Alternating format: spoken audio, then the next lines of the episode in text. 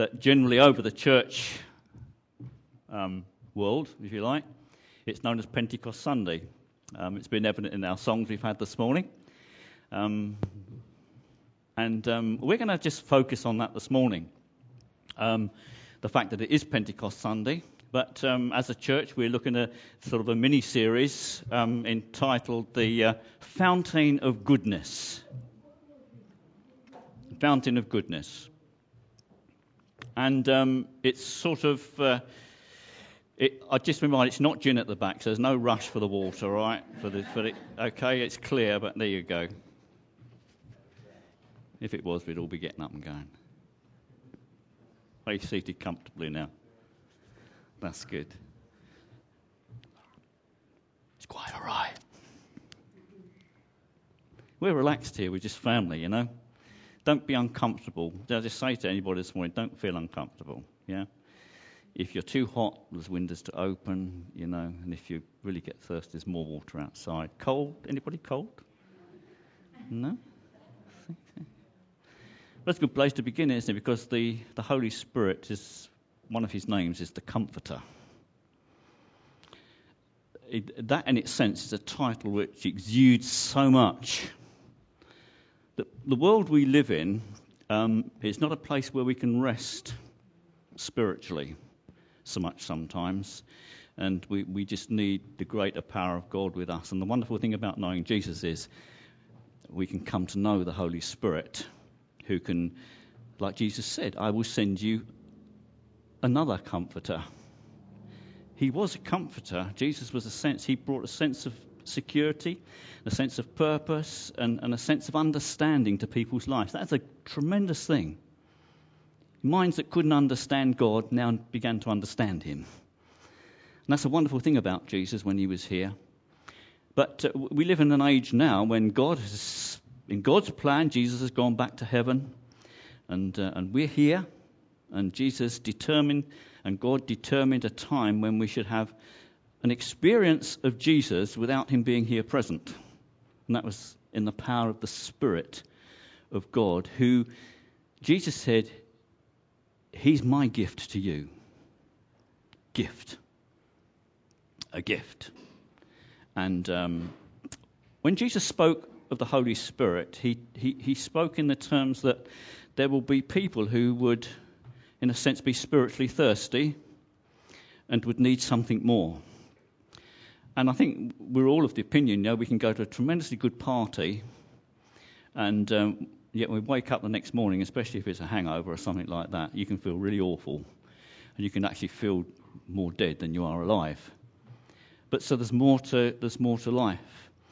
Um, my first point this morning about um, my little talk is to, um, is to just be making ourselves aware of God's Holy Spirit. Making ourselves aware of God's Holy Spirit. So we're talking about the fountain of goodness, God which exudes from the Trinity God the Father, God the Son, and God the Holy Spirit. Um, and uh, so, in a sense, we're today, we're just, I'm just emphasizing that we need to be aware of the Holy Spirit of God as a person of God manifest today in our generation for our benefit, for us to know more and to be more than we are just at the present. And it's actually a personal reception of the Holy Spirit Himself which actually can bring us into that place. Now, if you just look over the church today, uh, the, the, generally the church, I mean, if you look at the television, if you listen to the television, watch what things on television, A, the church is actually a point of ridicule and it's used a lot for comedy. We're not, we don't mind comedy. We don't mean laughed at because it's just church is such a funny place to be sometimes, and there's funny things go on in church. But it's become more than that. It's a sort of ridicule comedy. Is, is that what God ever intended? No, I don't. And the church is actually mocked for what it is. It's also abused. And sadly, we've seen so many Christian leaders actually abusing the position that they have. Yeah? And none of us can ever say that we'd never let the others down like that. So there needs to be things in place, you know, that actually prevent those sort of things happening. They're not the things that God ever intended for His church to be, a place of ridicule. The church is meant to be a place where God is honoured, people are secure, and people actually find out who they are in God, real people. And um, it's the Holy Spirit that actually deliver this power and understanding. But I think you'll agree with me that largely, looking over the church, uh, our picture is not is very much father and son, and well, we don't understand the Holy Spirit. Would, would you have that sort of mentality? You know, we hear him mentioned, but we don't know really what it's all about. And I've got some little things here. You can buy a twin pack. Yeah? These things are on offer in our supermarkets. Yeah? You can buy a twin pack. And things very often go in pairs. We had a present given to us of two coat hooks with heart shape, and they go together. And um, it's in pairs. Lots of things are in pairs. They come in pairs, and salt and pepper. Yeah, salt and pepper. They sort of pairs and things go together. But so that we are aware today, I'm actually speaking about the Holy Spirit because the Trinity is actually God the Father, God the Son, and God the Holy Spirit. Now, if you've got a Bible, I'm just going to read to you the commission that Jesus gave before he left in Matthew 27.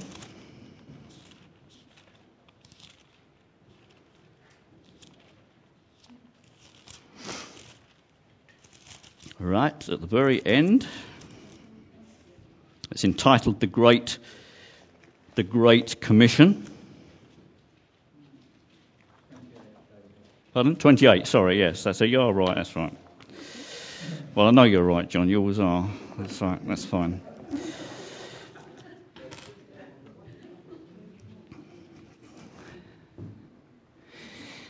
So we, we, can, we, we can have fun with numbers this morning as well. Um, so, um, right, it's, it actually, Matthew, did, did you hear that? Matthew 28, right, and verse 10, verse 16, sorry.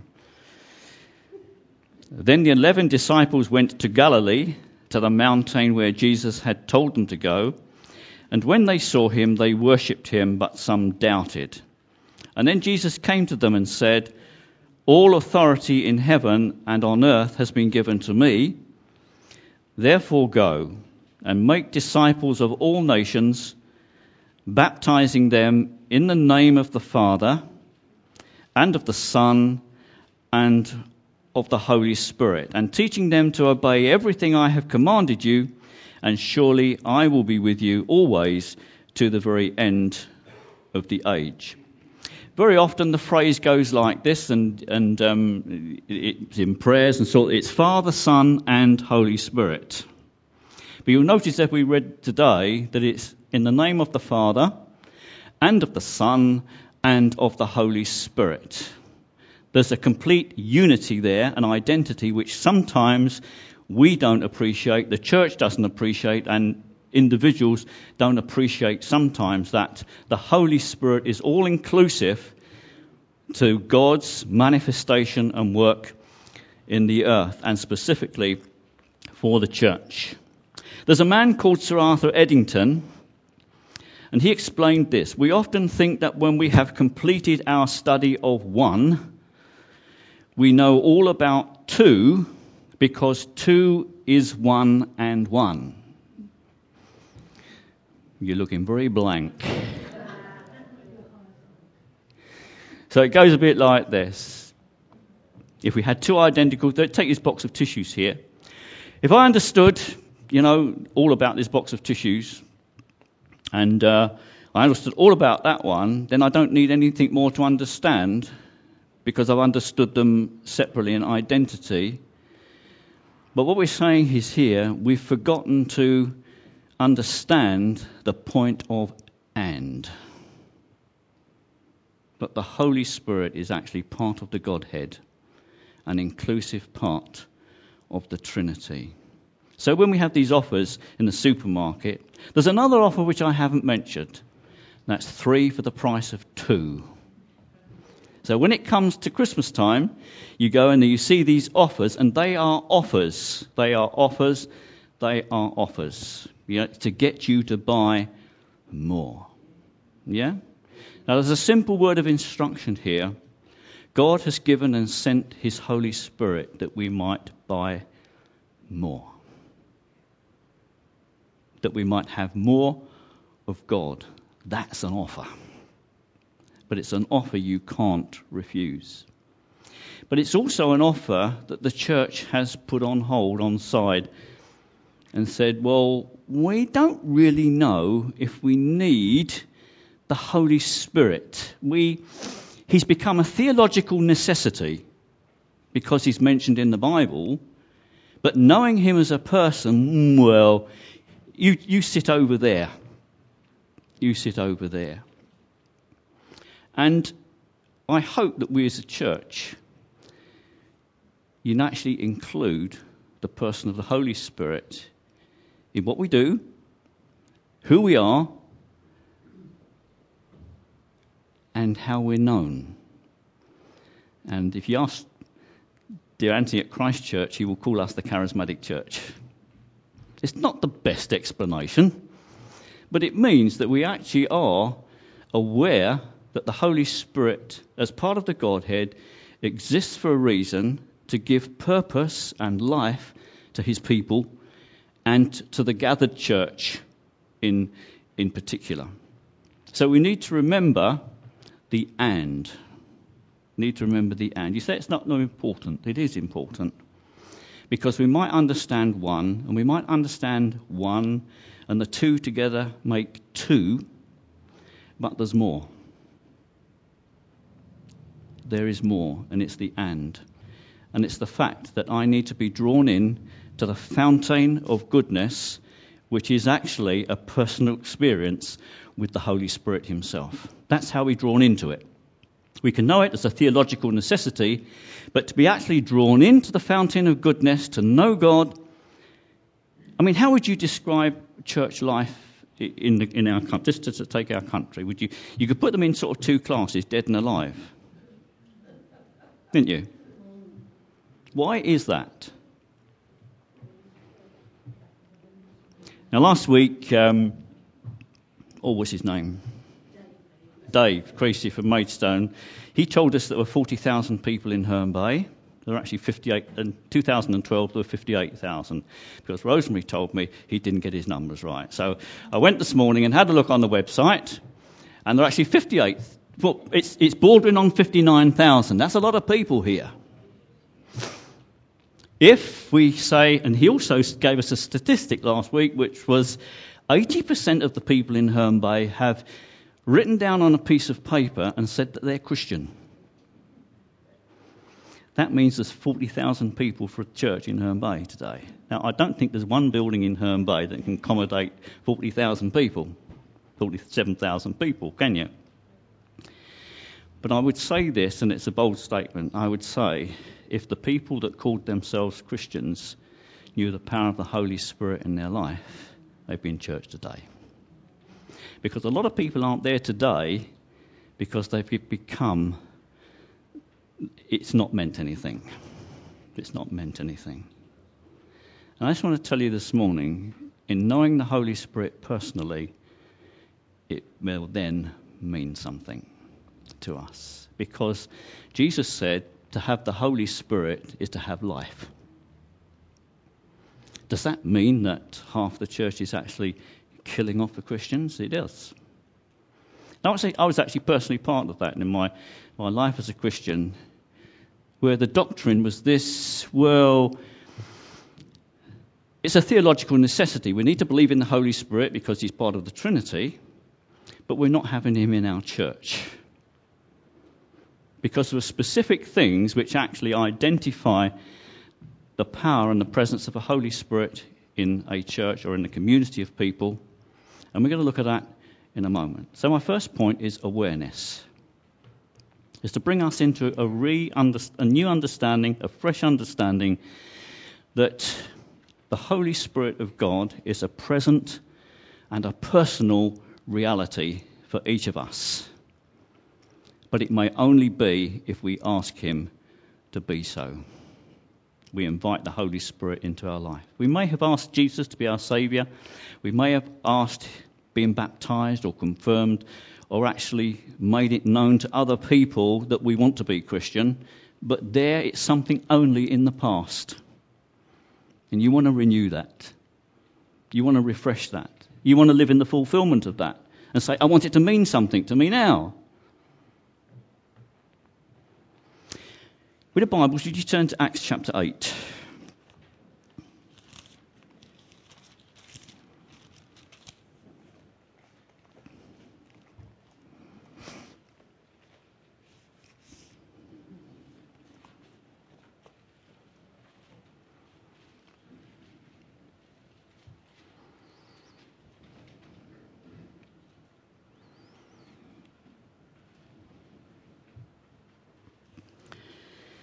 Acts chapter 8, and I, I, just want to take time as we, as we read this together. Um, need to put it in context a little because Luke is the writer and he's telling us what happened um, from the perspective of the church as it had been uh, brought about on the day of Pentecost. Uh, just to remind you, on the day of Pentecost, the Holy Spirit came, and the Holy Spirit came on a group of people. All right? In a sense, the group of people was baptized in the Holy Spirit. But there is more to that as we read on because the Holy Spirit comes upon people. And um, Jesus had said, and, and I read in Matthew 28, and he said that the gospel message was to be preached in Jerusalem and in Samaria and then to the uttermost parts of the earth. So the good news of Jesus has come to us in here, Herne Bay, 80% Christians. It's come to here, Herne Bay, and uh, we, we just love that because Christianity was actually received here on these grounds here in Herne Bay one day. That's a real privilege. What could Herne Bay be without Jesus Christ? Who knows? That the day came when the message was received in Herne Bay. And we're actually continuing that on. And that's a privileged place to be. So we can thank God too for his purposes. So the gospel message went from Jerusalem and Judea to Samaria and then to the uttermost parts of the earth. So Luke is recording that progress. When we come to chapter 8, we're going to read that a man called Philip who wasn't an apostle, he was just an ordinary Christian who was, had received the Holy Spirit, and a man who was actually filled with the Holy Spirit. And um, he went to Samaria because the Christian church was being persecuted and it had been scattered. And so Philip ended up in Samaria. And so if we go to chapter 8 and verse 4, we read, Those who had been scattered preached the word wherever they went. Philip went down to a city in Samaria and proclaimed the Christ there. When the crowds heard Philip and saw the miraculous signs he did, they all paid close attention to what he said. With shrieks, evil spirits came out of many, and many paralytics and cripples were healed. And this is the comment, and he says, So there was great joy in the city. There was great joy in the city. You know, last week Dave Creasy said to us, Why don't you love Herne Bay? If we really turned around, and I'm not saying we don't, but you know, a real love from Herne Bay, that there might be joy in this town. Well, not the sadness and the dissension in families and the problems and the heartaches that there are. They are experiences of life, but you know there can be joy even though we experience those sort of things. There can be joy in the city. And we might pray today that there might be joy in Herne Bay, that people might be healed, people might be set free from what's holding them and they might know a joy Happiness depends on happenings. I think Fred has said that in the past. Happiness depends on happenings, but joy is from the Holy Spirit.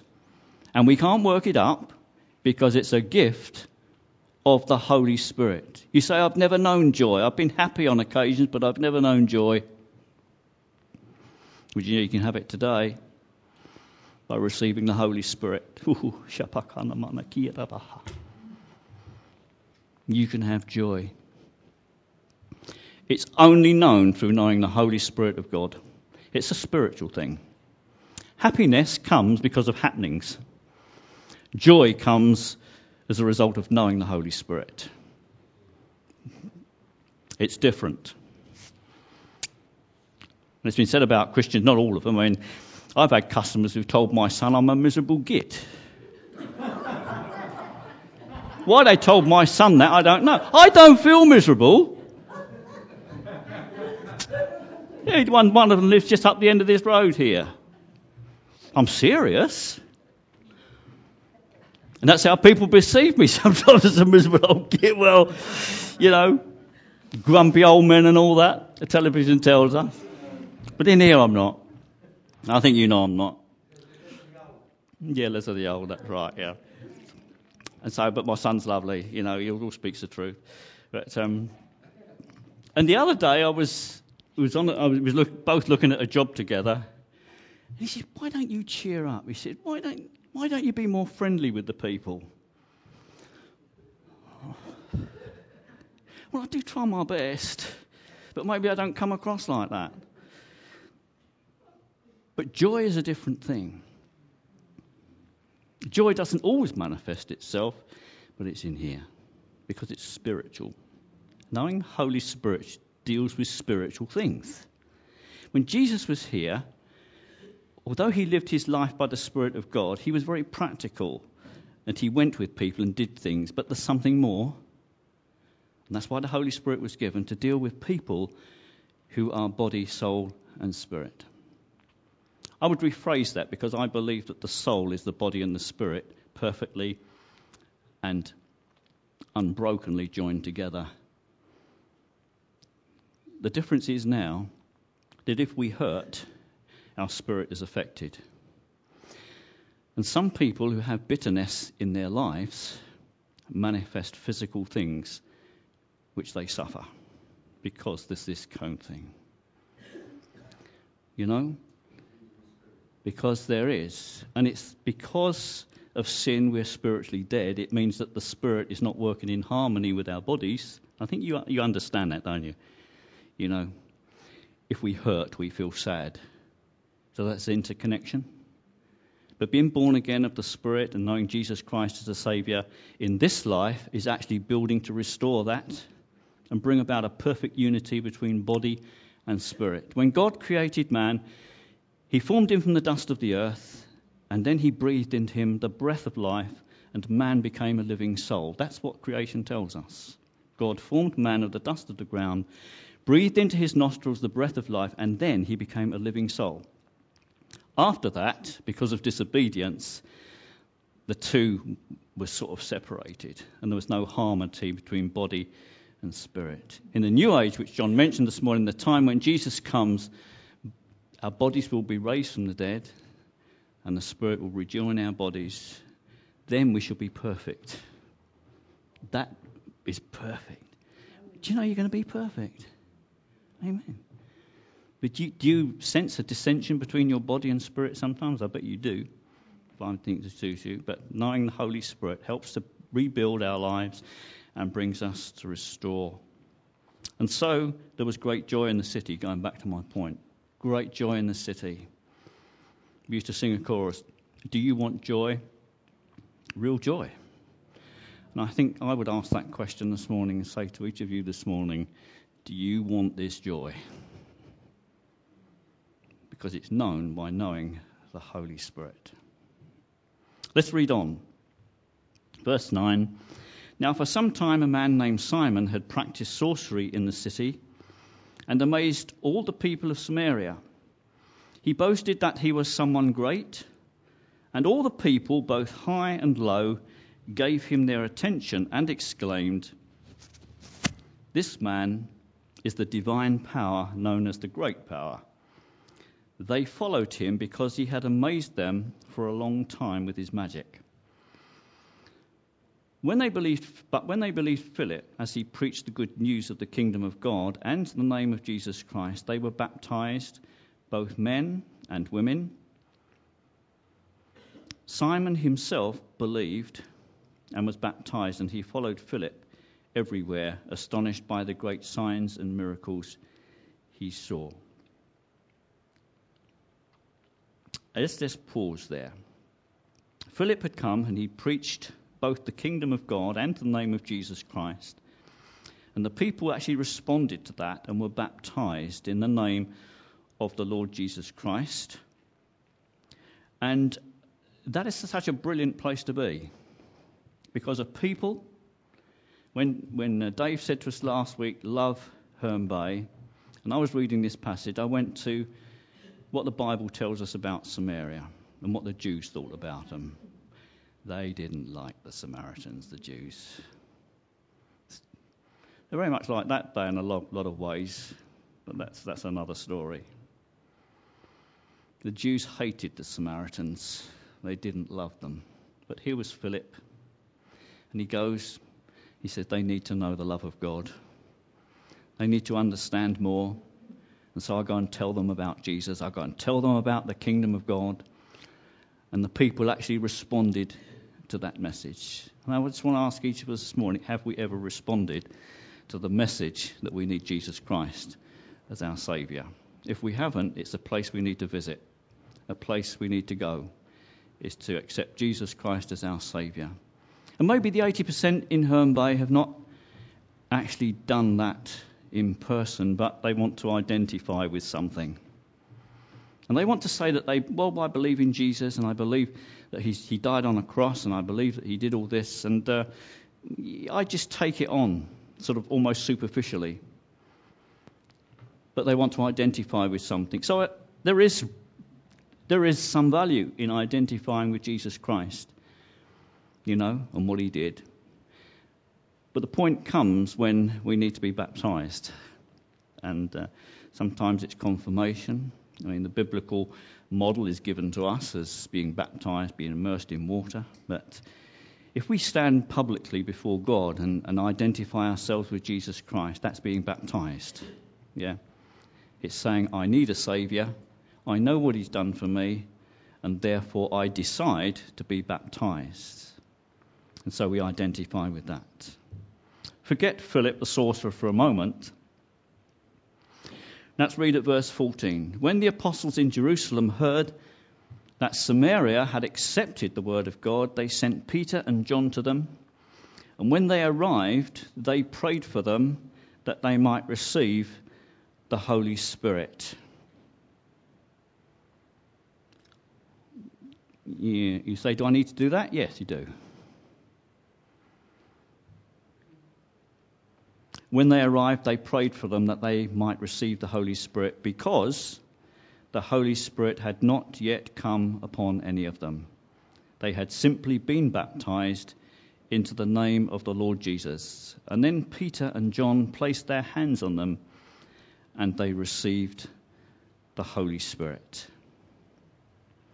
They received the Holy Spirit. I think if we're looking at the church and seeing, well, there's that part that's dead and that part's alive, or the church hasn't meant anything to me in the past, or it's empty, or I think there's something more, but I'm not quite sure what it is that's on offer. I think this is the point we're at, is actually to ask and receive the Holy Spirit of God. I've done that several times here in the past, and people have done that. We can go on doing church. We can be rigorous in it. We can do it almost without fault, all of us doing our duties. We can keep it going. We can fuel it. But it'll be on our own strength. And will it actually achieve anything in the end if its people aren't happy and there's no joy in the city? And I'm not experiencing a, a power in my life that does something for me. And so they travelled the 30 odd miles from Jerusalem on a dusty road through the mountains because they thought we just need to tell them about the Holy Spirit. And that's the point of this morning. I just need to tell you about the Holy Spirit. I've only come just a few yards up the road, but I just want to make us aware of God's Holy Spirit for us, each of us, personally. He wants to be in you this morning to give you something, a life which you really want, that you've never experienced before. That is the purpose of the Holy Spirit. He came. You know? Awareness, availability. The Jews might have thought they had a monopoly on God, and they did up to a point because God told them that they had. But that wasn't in God's intention that they should stay hold of it. The intention was that the whole world should have it. And they failed in that duty. So Jesus came and he died for us and he gave his life for us that the whole world might know and have him and receive new life from him. And so Peter and John came all the way down from Jerusalem to tell them that they too could have the Holy Spirit. Now, at Pente- the day of Pentecost, you know, the Holy Spirit came on them as a group. But here, they prayed for them individually that they might receive individually the Holy Spirit. And that way, they were realizing that I'm aware now that the Holy Spirit is personally for me. He's also for the body of the church, and He oversees that, but He's also for us personally. And that's where the difference is really, is that we as people sometimes fail to realize that the Holy Spirit constantly wants to be in us and making us different and giving us the new life which Jesus has made available for us. So, awareness for the Holy Spirit today, availability. Availability. There's no time, there's no time in our lives when we can't turn to the Holy Spirit and say, I want to receive the fullness and the gift and to be baptized, renewed in the Holy Spirit. I want to have that what's on offer. The twin packs, the three for two, I want what's on offer. And I know this morning, as I'm speaking, you want what's on offer. Religion can go on for years and years and years and years and years, but new life in Jesus Christ can be yours today through knowing and receiving the Holy Spirit. What's on offer then?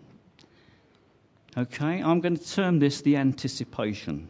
We've had awareness, we've had availability, and now it's the anticipation. So if you turn to Galatians chapter 6, what should we expect by receiving the Holy Spirit of God? Remember, He's the Spirit of God, so He's going to deal with spiritual things, which will then affect other things in my life, how I act and how I react. Galatians comes after Corinthians. And it's the last chapter in that book.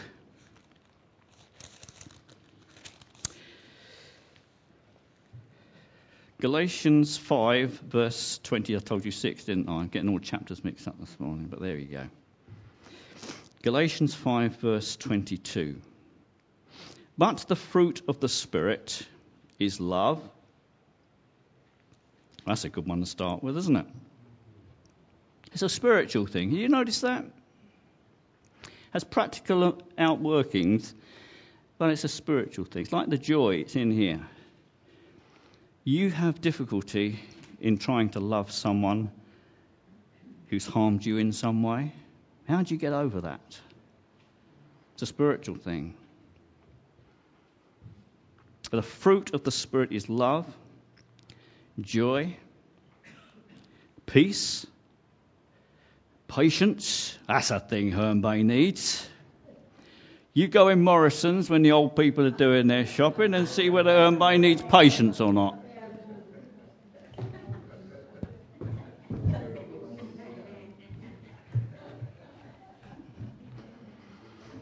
Go back, mate. Go back to the end of the queue. Patience. Patience, oh yes. That's funny, as I, I was generally a patient person, but the older I get, I get impatient. Is that right, love?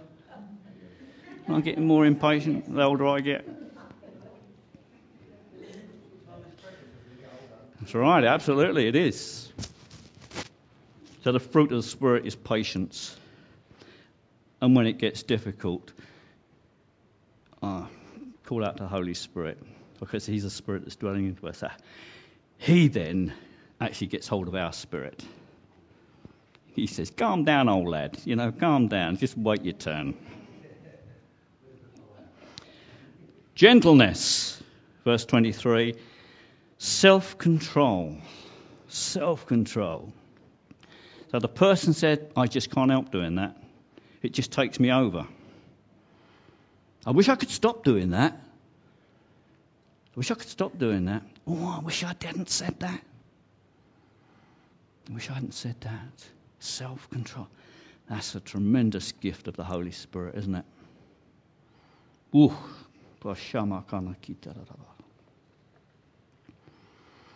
Self control. Against things, there's no law. And Paul adds that because the Jewish people, and largely the, what they were trying to do, was to make people obey a list of rules.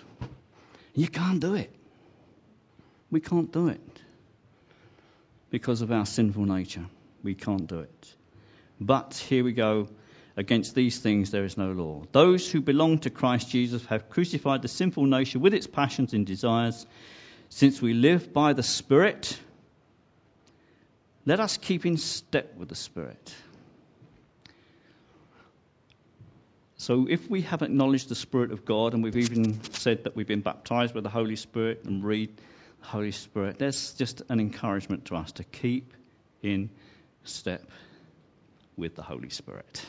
You can't really go wrong if we keep in step with the Holy Spirit. Uh, what does that mean? Well, it just means I'm keeping up my communication with God it, I'm having short accounts with God, and I'm letting Him deal with my life. I'm letting Him work in my life with patience and self control. I'm letting Him do this for me. Keep in step with the Spirit. We need that reminder this morning. Keep in step with the Spirit. Verse 26 Let us not become conceited, provoking, and envying each other. Such things happen even in churches. We don't get on sometimes. But if we're going to be honest with the Holy Spirit living within us, we will actually deal with these things and put them right and make sure we understand the power of God in our lives. Now, that's very much the individual. What should I expect? What is my anticipation of the Holy Spirit being in my life? That's the anticipation that He's going to make some changes. Yeah? He's going to make some changes for the fountain of goodness flowing out of the triune God, making a people what they really want to be when they hate themselves. You know, there's so many people in this world hate the day they were born. When Job was suffering, he hated the day. You've heard of Job, I expect, in the Bible. And he hated the day he was born. You know, God wants to release you from that. It's part of being made a new creation in Christ to love yourself. You can't love anybody else until God helps you to love yourself.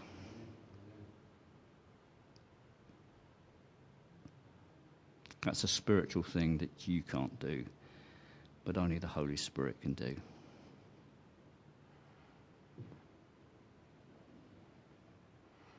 You turn over to 1 Corinthians 12. That's in our lives personally.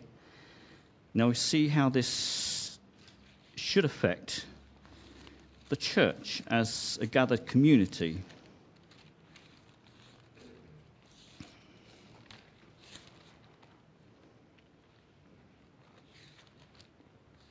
One Corinthians twelve. Within the church, um, there should be a manifestation of spiritual gifts. Wasn't it lovely when the husband and wife worked together this morning? Ray brought a tongue. You didn't understand it. I didn't understand it, but it was actually a gift given by the Spirit of God. And then Dorothy interpreted it. Um, that was the interpretation that for all God has done in my life, I will worship him. That was the understanding of the message.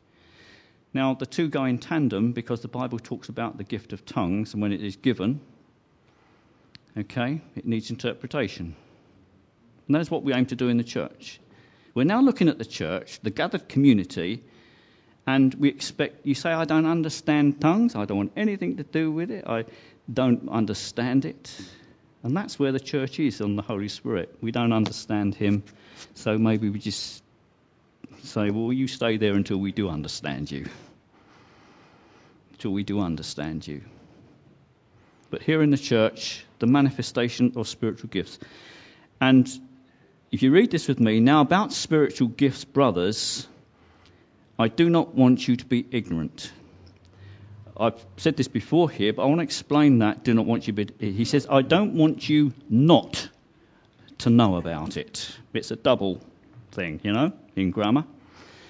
He said, I don't want you not to know about it, which means I really want you to know about it. Don't avoid it. Actually, as Steve said, as far as the Trinity is concerned, embrace it. We need to embrace the fact of spiritual gifts in the church. Now, I think if we look over the church as a whole, there's just a, a limited expression of spiritual gifts. Spiritual gifts are practically given sometimes because it talks about the gift of administration. Gift Bill does administration in our church, and he does it very well. But I'm sure he would agree that really I can't do this without the help of the Holy Spirit. Yeah? But we talk about the manifestation of spiritual gifts. That's the Holy Spirit gives us gifts to use in the church for the benefit of the church, not for my own benefit. All right? This is to the church, and it's for the church. It's not my ministry, it's for the church. So, if Dorothy has interpreted Ray's tongue this morning and said, For all God has done in my life, I will worship him, that's an emphasis that the Holy Spirit is making. The manifestation of the tongue is saying we're aware that the Holy Spirit's present in this church and we just honour the freedom that I have to use this. You say, well, the tongues is the same as that on the day of Pentecost. It isn't the same. They spoke in tongues. When we talk about the spiritual gift, the Bible talks speaking with a tongue. There's a difference. When the tongues were spoken on the day of Pentecost, they needed no interpretation because the people heard in their own language. Within the context of the church, he says if anyone brings a tongue, not speaks in tongues in a known language, if he speaks in a tongue, let him interpret. Okay, let him interpret. Now, if it was another language, you'd expect someone else to interpret if they knew the language.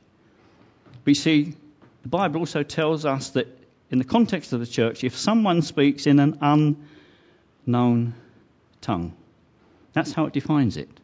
It's not known to anybody, it's only given by the Holy Spirit. So when we hear tongues in our church here, it's part of the Holy Spirit being manifest in our midst. It's just as simple as that. But you see, this gift has been rejected through the church age year after year after year after year. We're saying we don't really want the manifestation of the Holy Spirit because we don't understand it. It. So, what are these spiritual gifts that we see? Verse 2 You know that when we were pagans, somehow or other you were influenced and led astray to dumb idols. Therefore, I tell you that no one who is speaking by the Spirit of God says, Jesus be cursed. And no one can say Jesus is Lord except by the Holy Spirit. Verse 4 There are different kinds of gifts, but the same Spirit.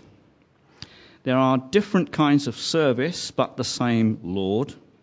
There are different kinds of working, but the same God works all of them in all men, not just in the apostles. He works all of them in all men collectively. Verse 7 Now, to each one, each one, the manifestation of the Spirit is given for the common good, the benefit of the whole church. To one, there is given through the Spirit the message of wisdom. Now, wisdom's a funny thing. It can be both practical and it can be both spiritual.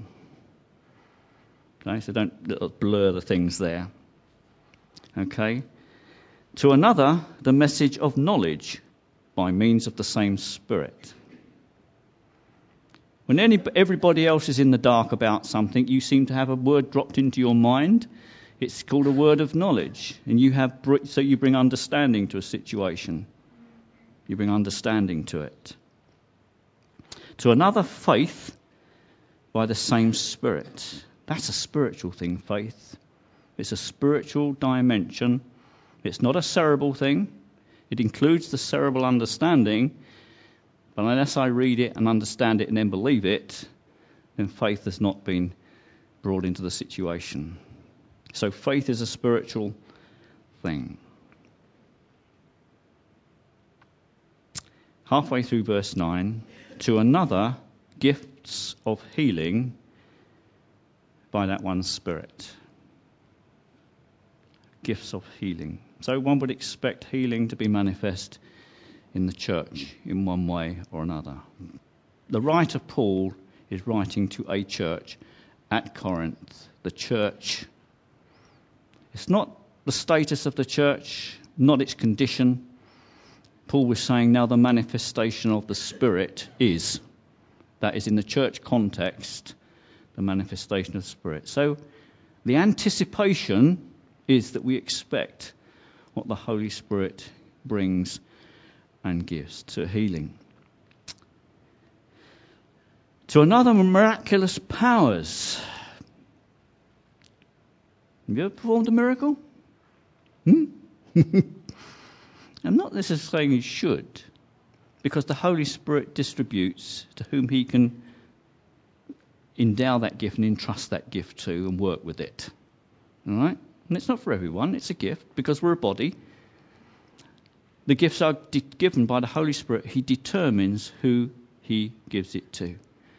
And so, like Simon, he saw, ooh, I want what everybody else has got. It's a bad place to be.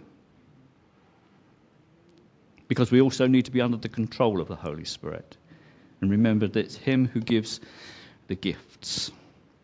But if I'm not aware that the Holy Spirit is there and available to me, and I've actually actually received him into my situation and into my life, I will not be led by the Spirit of God. I'll be led by my own mind. Now, God doesn't throw away our mind and our thinking because He gave us minds to think and to do and to, to apply things intelligently. In actual fact, knowing Jesus Christ and knowing the Bible in its entirety actually helps us to do that by the power of the Spirit of God. So we got to miraculous powers. To another, prophecy. This is in the context of the church. So, prophecy is a thing which was deliberately introduced by God into the past to tell people what was going to happen in the future. This is not quite the same here. It's actually bringing the word of truth into a situation. The older prophets, they did bring truth into the situation for a future experience. Well, also present and a future when they, when they spoke as prophets. But here, prophecy is actually speaking and applying truth in its current situation for a specific situation and need. All right, it's the gift of prophecy. To other, the ability to distinguish between spirits, to different kinds of tongues, and to still another interpretation of tongues. That's what I've spoken about. Verse 11, just to sum this up, all these are the work of the one and the same Spirit, and he gives them to each man just as he determines. So, what's the anticipation? What am I to expect in a church that functions with the presence and the power of the Holy Spirit? We've just read it. Now, the manifestation of the Spirit is said Paul. He didn't argue about that. He didn't colour it in any way. He said, This is what it is. That's what it is. There's one more thing I want to say, and it's a great Bible truth. And it actually, when we come to submission, all right, receiving Jesus Christ as our Saviour brings us to actually to a point of submission. All right, if we bring our baggage, we need to get rid of it because it's where I submit to what Jesus has done for me. Now that we can only do that by the work of the Holy Spirit, and it's our first experience with the Holy Spirit. Now, within the Godhead, within the Trinity, there was submission to each other. You and I have time to do it now. But submission is an important thing. It's where I just lay my all before God and say, I need you, Jesus. It's surrender. Then, this is the one I wanted to mention because I feel it's a point at which many of us struggle with. It says, the Holy Spirit bears witness with our spirit that we're the children of God. The assurance I need to know that I'm right with God is only by knowing the Holy Spirit and what He does with us. Because you've got something which is spiritual, it's not cerebral, this is spiritual. You say, For years I've been trying to understand and I can't. Well, you need to drop that because when we submit and surrender and we receive God's Holy Spirit, it is then that the Holy Spirit bears witness with our spirit that we're the children of God. You say, Well, I've talked to someone about it and I, can't, I just don't understand it. No, you won't. This is a spiritual thing, it's from God and he bears witness with our spirits. And it is then that we have the assurance and a satisfaction of knowing who we are in God and that we're right with God. And if you've got any doubt about that this morning, then I'm just going to say to you, I'm going to be at the back and I, I'm going to pray for people who want to be assured of their salvation and to receive the Holy Spirit afresh and new into their lives. So let's pray. I'm sorry I've gone over time, but it's quite important that we know who we are. And church is not just a ritual and not a routine thing, but I have the life that the Spirit wants to give me. Father,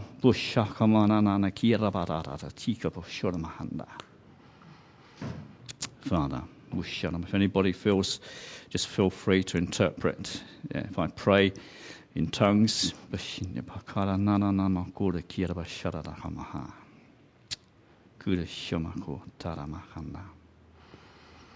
Come, Holy Spirit, we welcome you here in this place. Come upon us. In Jesus' name.